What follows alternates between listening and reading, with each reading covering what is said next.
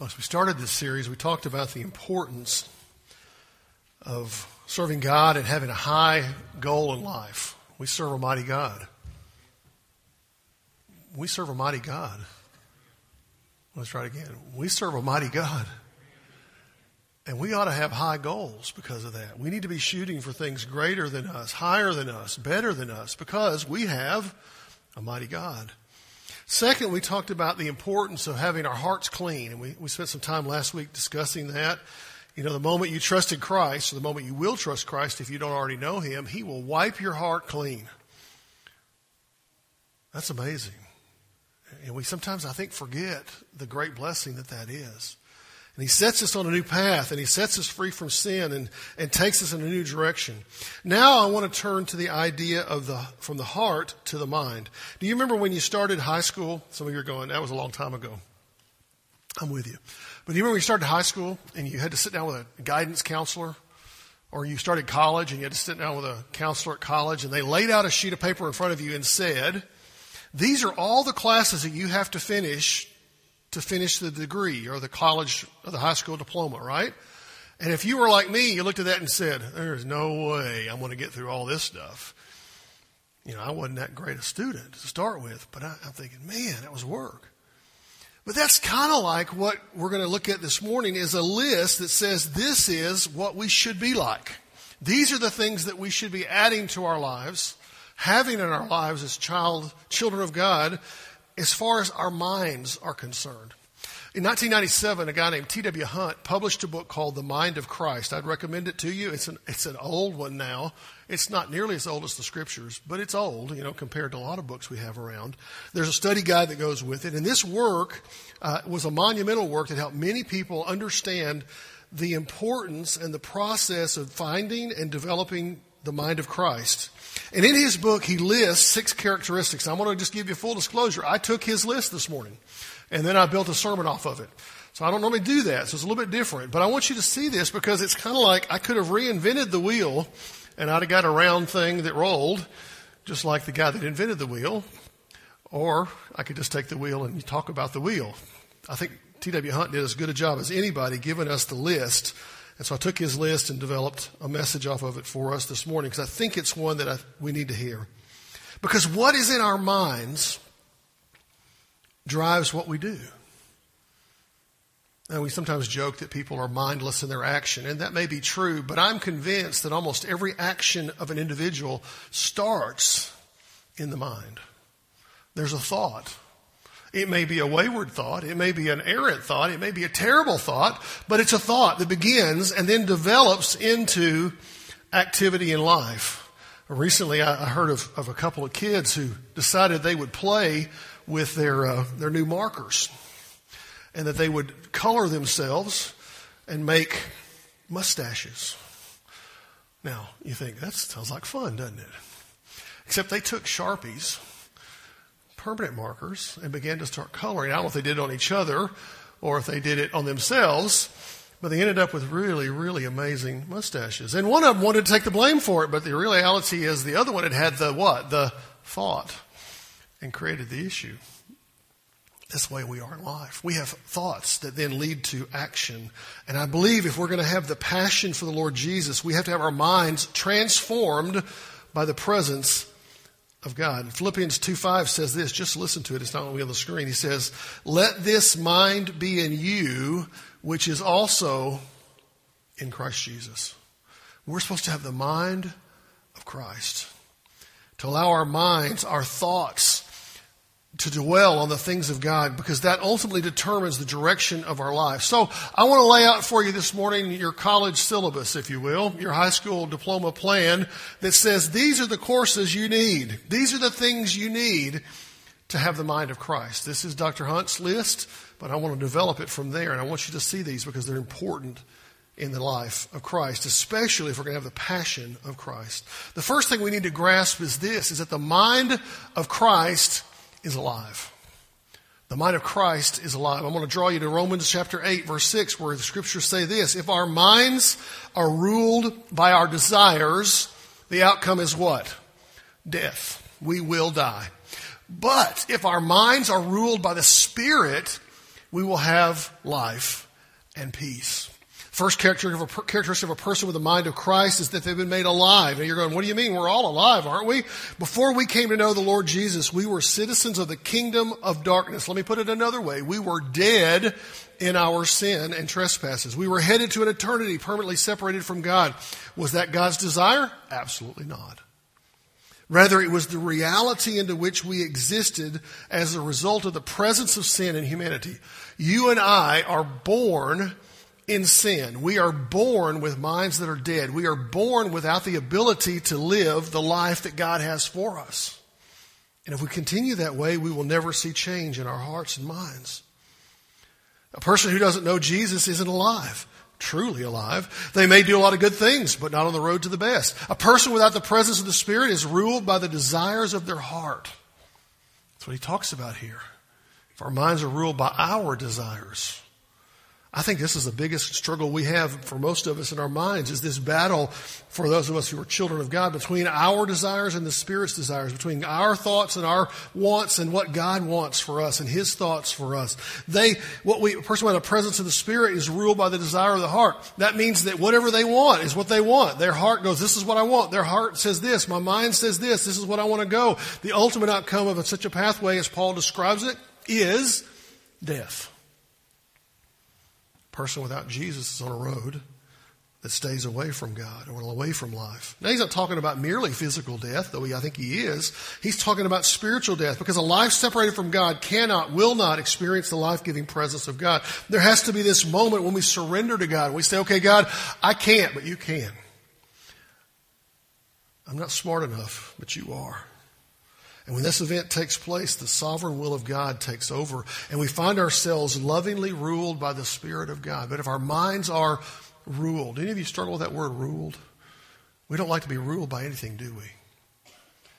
But in the pagan, unregenerate mind, we are ruled by our emotions. We are ruled by our thoughts. We are ruled by our desires. We are ruled in ways that we sometimes don't even grasp. And while it may seem to be a scary proposition to say, God, I want to surrender to you and let you rule me, that's what He wants with our minds to rule us the mind of Christ made alive by the ongoing presence of the Spirit, resulting in a fundamental change in the desires of the heart, results in a transformation of the outcome of our life. And as the Spirit makes us alive, really alive, no longer are we sin, are the sinful lust of the flesh our focus, but the focus becomes doing God's will, having a passion for God. Jesus describes this process this way in Luke 9. He says, And he said to all, If anyone would come after me, let him what? Deny himself, take up his cross daily, and follow me. For whoever would save his life would lose it, will lose it. But whoever loses his life for my sake will save it. For what does it profit a man, a person, if he gains the whole world and loses or forfeits himself? Mind alive to Christ is found in this denying the old sinful nature, denying the old thought process and the old patterns, and feeding the new spiritual nature, and letting the Spirit insist, uh, instead of us insisting on our own way. So the mind of Christ is what? It's alive. Number two, it's focused. It's focused. Stop for a moment to consider the number of meals you've eaten in your life. Some of you are probably thinking, uh, when you feel finished up, I can have another one. That's what we're probably all going to do, aren't we, when we leave here? And then, you know, the crazy thing is, later today, you'll be hungry again. And you'll have to get another one. And then you wake up in the morning, and guess what? Let's do it again. You want to? And then the day goes on, we'll do it again. I've lost count of how many meals I've had, no matter whether they were big or small, good or bad, or somewhere in between. The mind of Christ is focused. Look what Jesus says in John chapter 4 verse 34. He says, my food, get this, my food is to do what God wants. He is the one who sent me and I must finish the work that he gave me to do. So Jesus describes his food, his nourishment, if you will, as what? Doing God's will is focused on the things of God. Talk about a fundamental shift of the mind. See, Jesus, for him, life was so focused on the Father, it was more important what God had for him than what he ate next. I doubt most of us could admit that that would be true for us. Talk about a shift. Talk about a significant focus in life. By setting aside the thing we must do to maintain life. You quit eating, you will die. But the thing we must what we should do to thrive in life is what we need to be doing, which is what? Finding His will, finding His direction, focusing on His thought and His, His way. Have you noticed when every time you eat, you turn around and eat again in a few hours? But finding and doing the will of God in life brings a satisfaction unparalleled. You say, I'm in the middle of His will. The ultimate delight and satisfaction in life is found not in a great meal, but in finding God's way because that's supposed to be the prime focus of our lives. Let me ask you this What's the overall trajectory of life? Is it to get what you want or to, to fulfill the plan and purpose of God? I would dare say most of us would have to say the former, not the latter. Because we become so easily distracted by things in life that in the end are really just insignificant. Have you ever noticed you get an argument with somebody in a week, you don't even remember you had an argument? The things that we will hold on to Jesus says this when uh, Matthew chapter 6, 5, he says, Therefore I tell you, do not be anxious about your life, what you will eat or what you will drink, nor about your body, what you will put on. Is not life more than food and the body more than clothing? A person with the mind of Christ is focused on the things that really matter to God. Mind of Christ begins to change us. It Doesn't mean you don't care about the mundane. It doesn't mean you care about the things of life. They are just not as important as the things of God. So the mind of Christ is alive. It's focused. Third, it is humble. Look at Philippians 2 5 through 8. And think the same way. And what? And think. We're talking about the mind. Think the same way that Christ Jesus thought. Christ was truly God, but he didn't try to remain equal with God. With God. Instead, he gave up everything and became a slave when he became like one of us. Christ was humble. He obeyed God and even died on the cross. He said, That's what I'm going to do. Another characteristic of a mind of Christ is a life of humility. Hmm. That's almost an un American word, isn't it? We love to brag, don't we? We love to tell everybody how good we are. But I got to tell you, humility is the characteristic of Jesus and the mind of Christ. Look at the passage. Jesus emptied himself of his claim on divinity. Why? So he could identify with you and me. Consider the choice he made. I'm going to be born of a, of a woman, to live as a child, to walk as a man, to be crucified on a cross, to be buried in a tomb, and then what? To be raised for us. You talk about humble submissive. It was way beneath Christ, yet he did it for us. Talk about humbleness for the God of the universe to step into our existence to fulfill God's purpose. Wow. His example is inspiring because what he did, only he could do. And it took what? Humility.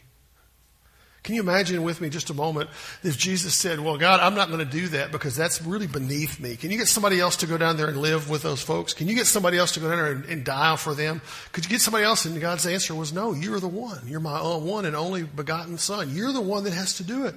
And without His sacrifice, without His humility, we would have been in trouble. He was surely above it all, but He did it anyway. But catch this what He did was the exact opposite of how we often live, isn't it? Jesus said it himself when he said this For even the man, even the Son of Man came not to be served, but to what? To serve and to give his life as a ransom for many.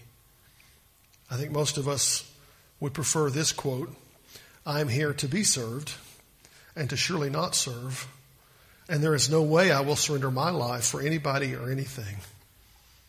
We are quite the opposite of Jesus, unfortunately. But growing in the mind of Christ leads us in a new direction. But growing in the mind of Christ causes us to lay down our lives. Growing in the mind of Christ helps us to begin to emulate Christ and to show the better pathway. And we find living out that humility is freeing. We find blessing. So the mind of Christ is alive, it's focused, it's humble. It's number four, pure. Look at verse 3 in 1 John 3. And everyone who hopes in Christ, who thus hopes in Christ, purifies himself as he is pure. Another characteristic of the mind of Christ is this idea of purity. Now, uh, purity by definition is this It's a big definition. You ready? Freedom from pollution. That's purity. Now, most of us, we would prefer to have pure water, right? You open the tap and it comes out and it's got lumps in it. You're thinking, I'm not drinking that, right? You, you, you pick up your meal and it's got extra stuff in it. You're going, I'm not eating that. The air is filled with pollutants, and we go, I don't really want to breathe that. The list could go on, but a big part of learning to live the mind of Christ is this saying, I'm going to consciously choose to live a life of purity. One writer, one writer defines biblical purity this way. He says, real purity comes as a result of believing that the Lord Jesus died in your place to ransom you from impurity. Pure living increases as you work together with the Holy Spirit to live as a redeemed child of God. And purity describes who you are and what you do. Those of us who've responded to the call of Jesus to follow, we've placed our hope in Jesus, and, and, he, he did something for us in that moment that we want to live in, is that purity. We talked about a little bit last week, this idea that he's cleaned us. You know, I could really quickly drop into a, a diatribe about the evils of the modern world, you know, but, but realize these evils have always been there. One of the things I learned through studying history is that the wickedness that we have today has been around for a long, long time. We think people today are worse than ever.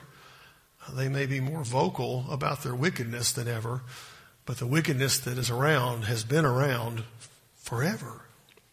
So the issue, I don't think, is are these evils around? The real issue is this how much of this evil are we willing to tolerate in our lives? Maybe that's what's changed. One writer said this It doesn't take much to distinguish a person of faith from a pagan. Hmm. Unfortunately, that's probably more true today than it's ever been because we keep settling for the world's definition of good. We say, oh, that's good enough. We will excuse our sin as this. It's not that bad. Really? Which bad's bad enough to be bad? And we sink deeper and deeper into impurity. Jesus' brother gave us a description of how to find the purity of God in James chapter 4. You might note that one, 4, 10, 4, 7 through 10. He says this Submit yourselves, therefore, to God. Resist the devil. You go, Is he real? He's real and he will flee from you. Draw near to God and he will draw near to you. Cleanse your hands, you sinners, and purify your hearts, you double minded. Be wretched and mourn and weep. Let your laughter be turned to mourning and your joy to gloom. Humble yourselves before the Lord and he will exalt you. That's uh, kind of seem like antiquated directions, don't they? People don't do that anymore, do they? People of God do. Because that's where we find God's presence in our lives growing. See, we're living in these in between times between the day of salvation, the day of destination. And, and, we surely have a responsibility in this time to work for the things of God, to, to seek after the mind of Christ, to let Him fill us with His presence. But if we sit by passively, we're going to miss it. We're going to miss it. So the mind of Christ is alive, focused, humble, pure. It's also responsive. I almost changed this word, so if you want to use the word I was going to use, you can, but you might put both of them there. It's the word teachable. It's teachable. Look at 1 John 2 6. Whoever says he abides in Christ ought to walk in the same way as which he walked. What does it mean to be responsive? I think it's teachable. A person with the mind of Christ is one who says, I don't know it all. I haven't figured it out yet. I still need to learn. I still need to grow. I still need to expand. I need to be understanding more and more than I do now. It means to grasp the reality that we are what? A work in progress. And we always will be. In many ways, we're thinking about the will of our, our lives. As fallen and flawed people, we actually think we can determine the direction of our lives better than anybody else. I'm in charge. I'm the boss. I'm going to drive my life in the direction I believe it needs to go. Did you hear all the I's in that statement? And we forget that our minds are tainted with the, the presence of sin that affects our ability to think and live and do. John in 1 John 2 6 was writing to a group of churches that were struggling with members and even former members who were full of their own thoughts. And their thought was this uh, we got it all handled. We got it covered. We can do it. But he's calling them to something better, greater, higher. To walk differently than the world. To live differently. To respond differently. The call was simple this walk as Jesus walked. How did Jesus walk? Unto the Father. He said, I want what God wants first. Jesus, although he is fully God, he deferred in his human existence to the will of God, the Father. And in so doing, he modeled for us a responsiveness to God that we need. Over in Jesus' high priestly prayer in John chapter 17, just before he went to crucifixion, he ended his prayer this way. He said this, listen, O righteous Father, even though the world does not know you, I know you and these know that you have sent me. I made known to them your name, and I will continue to make it known that the love with which you have loved me may be in them and I in them. What Jesus was saying is, I want to show Jesus. I want to show God in everything I do. And I want to be teachable. See, when we push our own agendas, our own preferences, when we begin to think we know better than God and anybody else, I think often we miss the heart of God. And surely we miss the mind of Christ. Living the mind of Christ causes us to respond to his leading. One more thought I want you to see. The mind of Christ is alive, it's focused, it's humble, it's pure, it's responsive, but it's also peaceful. Look at Romans 8 6. For to set the mind on the flesh is death. But to set the mind on the Spirit is life and peace. Finally, the mind of Christ is peaceful. It's peaceful. Any of you like battles and struggles and complaints and arguing? Y'all like to argue all the time? I know, you know people, I have, I know people that are just like that. They, they, you could tell them that they're beautiful. They'd say, no, you're, you're wrong. I'm ugly. And you tell them that they're ugly. They say, no, I'm beautiful. And it really didn't matter what you said. They're going to go the opposite. You know those people? I don't understand people like that. I why I'm kind of like that sometimes. I try not to be that way. But, but a huge part of releasing the mind of Christ is learning to find the peacefulness of God. If you haven't noticed, this old world is full of strife, full of backbiting, just some plain old mean spirited attacks. And if you haven't experienced those um, blessings yet, you will. Just wait. But those living the mind of Christ choose a different path. We choose to release the mind of Christ, and when doing so, we find His peace being released in our lives. You're going, you mean everything will be perfect and there won't be any problems and everything will never be a struggle? I didn't say that. I'm telling you that when we do have the mind of Christ, what we find is this. No matter what we face, we have His peace to go through it. Look at the passage again. For to set the mind on the flesh is death, but to set the mind on the spirit is life and peace. Remember, we were born with minds set on the flesh, the things of the world. It's just part of the reality we inherited. But there's the better way, the better path, and a better outcome to be found. This is found when we make the commitment to live the mind of Christ and then follow through with that. Please understand, you're going to place your mind somewhere. You're going to think about something. And you really only have two choices. Is it going to be the flesh or the Spirit? The things of this world, which are going to pass away, or the things of God, which are eternal? I think Paul shared the better choice when he said this If then you have been raised with Christ, do what? Seek the things that are above where Christ is, seated at the right hand of God. Set your minds on things that are above, not on things that are on the earth. This is one of, the, one of my favorite verses because it reminds me again and again that I have to what in life? I have to rise above the ugliness of my beginning in Christ. I can think of the things that are above. I can not think. I can set aside the ugly, the ugly, the ugly, the ugly of the world, and focus on the good that God has for me.